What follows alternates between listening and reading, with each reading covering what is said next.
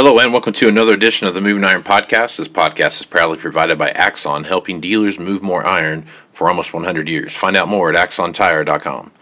Axon was started almost one hundred years ago out of a passion for keeping agriculture moving. It's that same passion that drives them today. With a vision for a better experience for both farmer and dealer, they set out to create a better way to move more iron.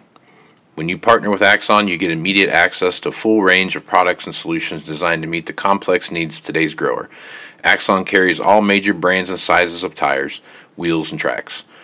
From custom colors and sizes to fully customized wheels, you can have the solution for virtually any problem today's farmer is trying to solve. To find more or become an Axon dealer, please visit Axon Tire dot com. Moving iron in the twenty-first century.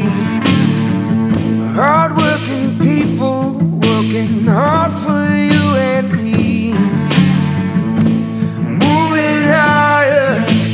Time and time again, through the years you'll find us here, moving iron. Hello and welcome to Moving Iron Podcast. Marcus with Shawn Hackett. This edition of the Moving Iron Podcast is brought to you by Axon Tire, helping dealers move more iron for the past one hundred years. For more information, go to Axon Tire dot com. Also, go to Arrow at hey arrow dot com if you're looking for a great place to have tools to help your salespeople manage their customer base as well as get their deals done faster and with less clicks and less paperwork. So check that out at hey arrow dot com. Shawn is with Hackett Financial out of Boca Raton, Florida, and Shawn's nice enough to come on a couple times a week to talk about what's going on. Shawn, how you doing this morning? I'm doing good, Casey. We're a little chilly here. Low um, sixties in I'm South sure. Florida. Yeah, your so. low is my high. So yeah, that's cool. That's cool. That's exciting. I can't wait till till it's uh, your low is half or twice as high as my high. So that'll be that'll be great. I can't wait for that. I think I think that's going to be tomorrow. Well, I really think you're about right because I think tomorrow's low is like twelve or something like that. So yeah, you're gonna you're gonna get it. All right, man. Well, there's there's a lot of stuff going on. Watching the weather last night, actually, I started to notice the jet stream you're talking about and how the uh, amplifications of that, you know, where the dip down on the west and it kind of came up in the central part of the United States and dipped back down in the in the east um, started to kind of show itself up. So give a little bit of an update on that. You're talking about the back half of November going into December and what that looked like and the cold weather that was coming. And there is a shot of cold weather going to hit the uh, the central United States here. Not for very long, just a few couple, just a few days, but I think it might be the precursor to what you've been talking about. Yeah, the, amp, the, the amplified jet stream that is an offshoot of the sudden stratospheric warming event that we had late October, early December. We're starting to see that pattern get the, the upper airflow pattern get developed. We're starting to see in Europe ice cold. Uh, China had ice, ice cold temperatures and blizzards. You know, it is. Remember, this is, goes around the whole northern hemisphere. It's not just a U S based thing. Um, and it's going to be more of a persistent pattern now. At least central east, you're going to get more of that, this downward amplified pattern. And, of course, as you climactically get cl- further on into the season, you know, the air gets colder and colder and the uh, temperature differentials get bigger and bigger. And then your opportunity for uh, storms gets bigger and bigger. So it's, it's it, everything is kind of happening the way I think we've been expecting to see it. And we're starting to get that initial change in the pattern where you're starting to see some of this happen. Um, I mean, looking just a few weeks down the road, it actually looks like we may have some freezing temperatures in central northern Florida uh, potentially, um, which would be an issue for citrus and oranges and that sort of thing.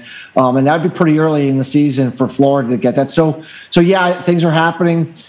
Uh, you know, remember the weather models don't ever see the the cold or the warm bias, but eventually they they just suddenly see it all of a sudden. We're starting to see the fifty-five different model ones that are out there, and I and I and I watch them all just yeah. because I'm just trying to see when they're starting to pick up stuff, one after another, after another, after another. Case, you're starting to see this change in the in, in the jet stream ampl- amplification, and so.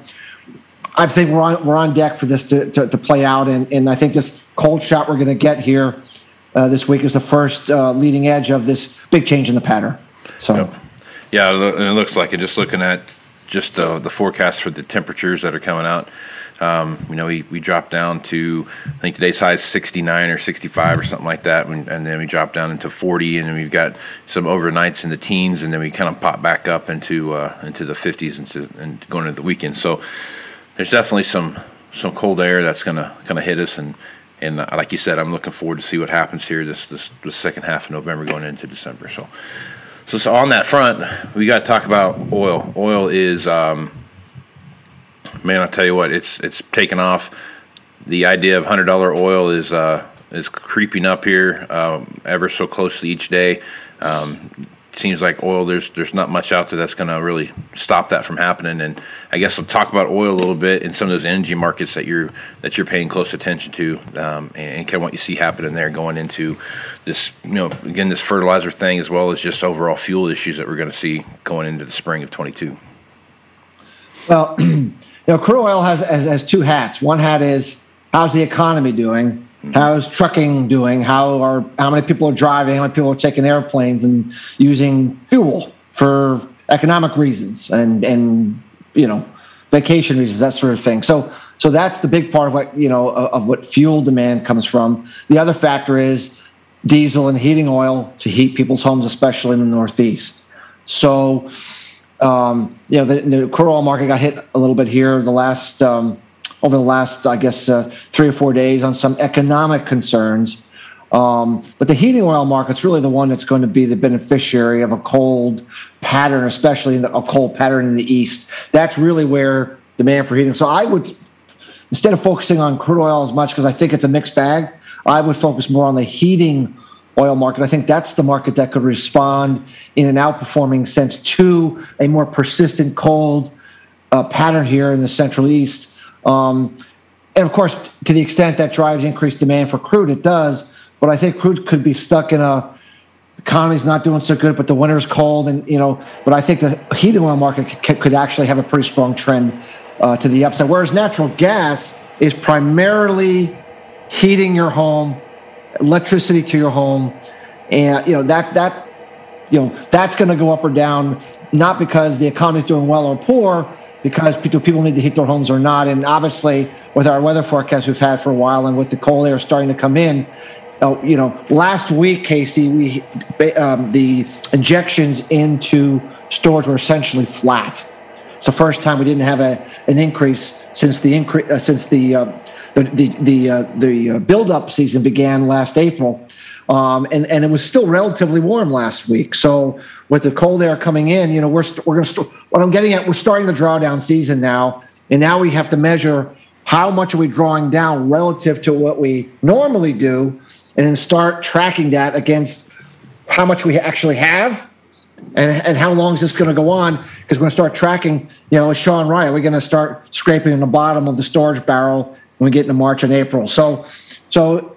Interesting times for natural gas, and um, it's been a lot of volatility in U S natural gas. Had a you know had a big, big, big setback here on some profit taking and you know, all that sort of thing. But I think we'll probably, if we haven't already, we're we're very close to setting a secondary low in U S natural gas, and I'm anticipating you know this next surge is going to take us to new highs from what we saw before in all the winter months, including the month of April, which is where we're most interested um, in in. in protecting, because that's an, that, that market is at a huge discount, which normally is correct.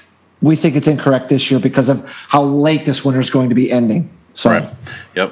All right. So let's jump over and talk about uh, Brazil. Uh, interesting report this morning. Um, they lowered tariffs on uh, a lot of goods coming into the country, import tariffs coming in, one of which is ethanol. So uh, a country that is uh, that creates as much ethanol as they do, for them to lower that that import tax on ethanol, it tells you that there uh, might be some, some issues there that they're trying to address.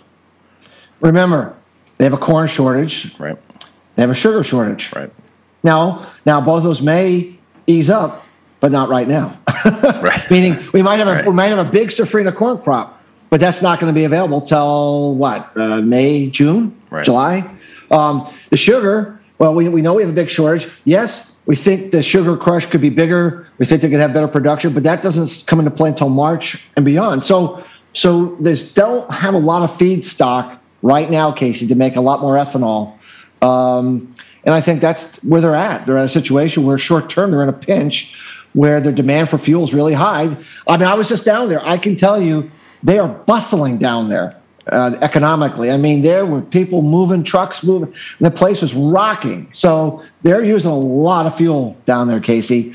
Um, agriculture is booming down there. And so, um, you know, they're just in a situation where they just need some ethanol. Now, of course, you know, the U S is producing a lot of ethanol, record amounts of ethanol of all time. If you look at the crush and how much ethanol we're producing, and the, and the ethanol margin's fantastic. So it continues to be a good story for those that are that are growing corn, that are selling corn to the ethanol plants. They're bidding up huge cash basis to get this corn in. And yeah, they're going to sell a lot of ethanol to uh, to Brazil during this window where they're short.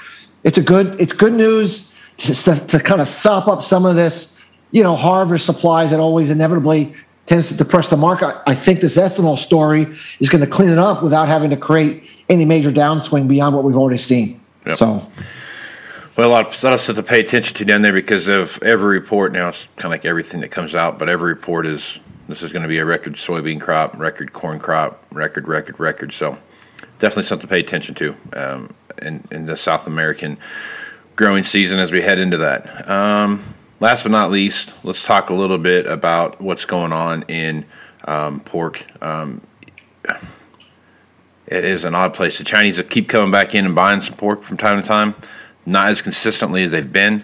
Um, they've talked about how they've got a big surplus over there now. So, you know, I know why you have a surplus, but you're still buying stuff. So it kind of watch what I do, not what I say type of thing. So I guess as you look at the uh, at the, the pork market right now, what are your thoughts there? Well, we have this working thesis, Casey, and I think, and we've done a lot of research on this. The prevailing consensus is, is they re, that the Chinese have rebuilt their herd, they overproduce, and now they're in a, a systemic oversupply situation. We disagree. We believe, from our work, is that they actually had a second serious round of African swine fever. It was actually a different strain than the first one that caused an initial herd liquidation. The problem is, those with the healthy pigs said, wait a minute, I ain't waiting around so my pigs get sick and I get nothing. I'm going to sell them while I still can get something for it, then get nothing for it. And they started selling. And then all those that didn't do anything started, you know, losing eighty dollars a head. And economically, they said, I have, I have no, I'm out of business. I have to sell. So you had, you know, had this mass liquidation stemming from the second round of African swine fever that occurred in the first half twenty twenty-one, and then it unloaded massive amounts of pork supply. The pork price crashed, the hog price crashed. However, if we're correct about that assessment, there's a massive rebuild of the herd yet again. We're calling it African Swine Fever Act two is what we're calling it. And uh, that means that they're going to rebuild the herd. They're going to be there's another major, major shortage. Our estimates are between thirty and forty percent of their hog herd got reduced in the back half of twenty-one because of this mass liquidation event. So big pork shortage, what does that mean? It means that they're going to have to come back and buy like crazy again from the United States. We think the first half of twenty-two, they're going to be back like they were before, buying and buying. They don't have a choice. We think the demand for beef is going to go through the roof. And the thing with beef, though, the beef supply, because of last year's drought, because of high feed prices, global beef supplies are going to be down three to five percent between over the next two years. And there's no hope for that change. You know, the, the cattle cycle is long, so there's no way to change that. So we have reduct, reduction in beef cattle supplies, and we have this secondary meat protein shortage. So we're really excited about the cattle market actually outperforming the hog market this time. The last time the hog market, you know, beat out the, the, the, the cattle market in the first wave of the African swine fever rebuild. We think this time around it's going to be the cattle market. So Uh, bean meal demand is going to go through the roof, Casey, in the first half. Corn feed is going to go through the roof. We think they could be back buying our corn and uh, and buying more soybeans to crush more meal. In fact, look at the bean meal rally over the last week. Just massive spike trade in bean meal, something we'd warned about on your show before, you know, that we were seeing this, the, the stars align for the potential for that to happen. And one of the most important indicators is that the number one feed for piglets, which, of course, you know, you have to have piglets before you have pigs, and that's how you rebuild the herd, is dry whey. The Chinese buy all their dry whey, or almost all of it, from the United States. We we just sell massive amounts of dry whey. The dry whey price has absolutely exploded here over the last month. I think it's up over fifty percent in just the last month as they're buying dry whey. Remember, they have to buy dry whey before the piglets come. You just can't say, oh, yeah, here are the piglets. We got nothing to feed them. You buy the whey first, the piglets come, and they rebuild the herd. That tells us that our thesis is correct, or else why in the world would they buy so much dry whey if they had no need to rebuild the herd? They wouldn't be needing all this piglet feed. So I think that's a big story, Casey, for a for a pretty exciting uh, ag market setup for two thousand twenty-two, the likes we just went through. But, you know, this time around, back then when we went, went through African Swine Fever Act one, we had tons of grain. Right, yeah. Now our stocks are depleted. Yeah. We had tons of pork. You know, now our stocks are depleted. Everything's we had. We were growing beef production. Now it's on the decline. So we're going to go through this time with things really in a very, very t- much tighter situation. So we think that's a story that's going to get a lot of headlines, Casey, uh, in the first half of twenty-two. And I think we'll refer back to this show and say, remember we talked about all that? Well, I, I think that's going to be a big, big story that not a whole lot of people are yet talking about. So. Typical, typical stuff here, Shawn. You're breaking, you're breaking new ground on the, on the Moving Iron podcast. Well, my job is to look ahead. What are the newspapers yeah. going to say in March of twenty-two? Um, and that's that's my job, and I, you know, and I is to figure when that is. I don't need to know what they're saying today. That's that needed to be traded six months earlier. Right. So, you know, today doesn't. I don't really care anything about today. I, I want to know what what do I think they're going to say in March. I think they're going to say, oh my gosh, we've had a historic winter. It's yeah. never going to end. We just had, you know, a blizzard of all blizzards in March. How are we going to get this crop planted? Oh my gosh, the Chinese, you know, all kinds of corn feed. They're, they, they're, hard, they're, they're rebuilding their hog herd. I mean, I, I just feel all this is going to be the story headline for March, you know, at a time that, um, you know, that, that, you know, like I said, we're just going to have a, a lot less available. And the farmer, he's just not. He gave to a lot, a lot of uh, ag supplies away last year for low price. He ain't doing it this year. It's it's lock and key. Come get it if you want it, but I'm not giving it to you this time because I need a higher price. It's a very different mentality. And the buyer who got caught not buying last year and chasing the market up is saying, "I want it right now," and yeah. that, that's why you're getting these strong cash bids in the in the market across the board. So. Yeah. All right, last thing, uh, Biden and Xi Jinping got together and had a little powwow here. Uh, I think it was Monday, maybe. Uh, they got together. Anyway, uh, Biden was, you know, putting the screws to him about the phase one trade deal and what that looks like. Um, just because of the situation that we just talked about, for example, um, those kind of things might actually make it look like they're going to fulfill the trade one or the phase one uh Uh, part of the uh, of the trade agreement, just strictly because of out of need, not necessarily out of necessity. So, I guess, uh, what are your thoughts there on that? I've always believed that the trade deal was a political um, agreement that the Chinese did to just buy themselves time. It just so happened that um, they had a, uh, some really, really poor crops last year, and they had to come in, not because they wanted to deliver on the trade deal, because they just had to buy the corn and they had right. to buy the beans. They had to buy the pork. And it made so it made it look like they were trying to make good. I don't believe for one second they were trying to make good. And I think, once again, if I'm correct about the thesis I just laid out, it's going to look like they're trying to make good on the second year or, you know, whatever they're supposed to commitment. They're not. But they, but I believe they need to buy this, whether whether we had a trade deal or not. So, so at the end of the day, I have never believed that the Chinese were ever going to buy stuff from us they didn't need. I believe they did it because I think they might have suspected they needed to buy a bunch of, of products anyway, and I think they wanted to make sure that if they did need to buy a bunch, there was an agreement in place that said we were going to allow them to buy a lot. Because the biggest fear of the Chinese is someone like Biden says, you know what, no more exports for you. But if we have an agreement that says they allowed to buy a bunch, pretty hard to break. I mean, they could break the agreement, but it's harder to break an agreement if you have one than if you didn't have one at all. I almost think they did it to make sure they wouldn't get locked out of our market.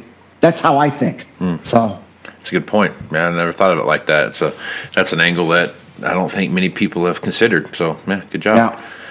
All right, Shawn, plenty of stuff going on here, a million different things going at you. If folks want to reach out to you and get more information about what is uh, – You know what? Hold on a second. Let's, let's talk about one more thing. Sure. Hard red winter wheat. And I meant to bring this up at the beginning of the show. Looks like the kind of what we saw got planted in Kansas, what we saw got planted in Oklahoma, Texas, those things like that. Looks like the crop may have improved just a little bit, um, just because of some timely rains and some and some warmer than, than normal temperatures that we've seen this fall. Talk about that a little bit, and, and kind of what are your thoughts there as we head into this um, bigger picture, I guess, this winter, when we look at some at some threats we might see on some on the winter wheat pro, uh, crop. I mean, look, because we're going to have such a persistently cold winter, there's always an opportunity you get a cold blast without sufficient snow cover. I, I don't know how to forecast that specifically. You know, those microregions, right. Are they going to have enough snow or not? My suspicion is. And my forecast is we're going to have a whole lot more snow this year than we had last year. So the opportunity for a winter kill event is prob- the probabilities are, I think, are far less. Even though we're going to have a lot more cold, right. I think we're also going to have a lot more snow cover. So I, I'm I am kind of uh, toning down the opportunity for a winter kill event this winter. Doesn't mean it can't happen, but I I, I think the, the, that it's less likely. I am more worried about post-dormancy. How, when, how, it's going to be so cold for so long, so late. When do we come out of dormancy? When we do come out of dormancy, do we get you know do we get a freeze over the top? I mean, I'm more worried about what happens when we get into the dormancy season than I am about getting a winter kill event this particular season. So I think I think once we go in, you know, as this crop you know goes quiet into dormancy and we go into the winter season, we get a bunch of snow. I just don't see that being a likely catalyst. But I would be looking at March, April, May. For a chaotic post-dormancy season to really light this market up um, even more than it already has. I mean, it's already been lit up already on the shortage of high-quality wheat. But what do you, what could happen if the market looks at a failed post-dormancy season for winter wheat? I mean, it could be pretty wild, Casey. It could be really, really wild. So uh, can't rule it out completely, but I would um, I would tone down the idea of a winter kill event this winter just because I think it's going to have a lot more snowfall. Right. So. On. Good deal. Well, yeah, plenty of stuff to pay attention to, Shawn. Now we'll close down the show. If folks folks want to reach out to you, get more information about what Hackett Financial can do for them, what's the best way to do that? Um, our website is Hackett, H A C K E T T, advisors dot com. All kinds of information on there, uh, interviews and such to see how we look at things and, and what we do. Yeah, I, I, and if, if people are more interested about this thesis about uh, African swine fever, we did a bar chart article on Saturday that goes over a little more detail, and you can also go on a link there if you want to get that report. You can certainly go there and get that. So hopefully in all of that, if you think we can help you, you know, your listeners, we'd be, we'd be glad to do so. Yep. So check them out, guys. There's a lot of good information there. Uh, go out to, go to Hackett Financial dot com or Hackett Advisors dot com and check that out. And uh, a lot of great information there that you can just pick around and see what's there. So, Shawn, appreciate you being on the podcast, man. Always great, Casey, and I'll look forward to it later this week. Yeah, so. Me too. So I'm Casey Seymour with Moving Iron Podcast. Make sure you check me out on Facebook, Twitter, and Instagram. That's where you're going to find the latest editions of the Moving Iron Podcast. Also go to uh, moving iron l l c dot com for everything uh, Moving Iron related. Um, might go out and check uh, check YouTube too. I got a YouTube channel out there, uh, Moving Iron Podcast. Check that out. And uh, if you like that, smash the like button. And then I guess that's what the kids do these days. So do that, and then we will... Uh, We'll get back to you there. So with that, I'm Casey Seymour. Let's go move some iron, folks. Out. You want to have a meaningful competitive advantage to help sell more equipment. Whether you represent the sales, parts, or management department of an implement dealership, there's a surprising amount of complexity when it comes to tire, wheel, and track technology. Let Axon worry about that so you can get back to supporting your customers.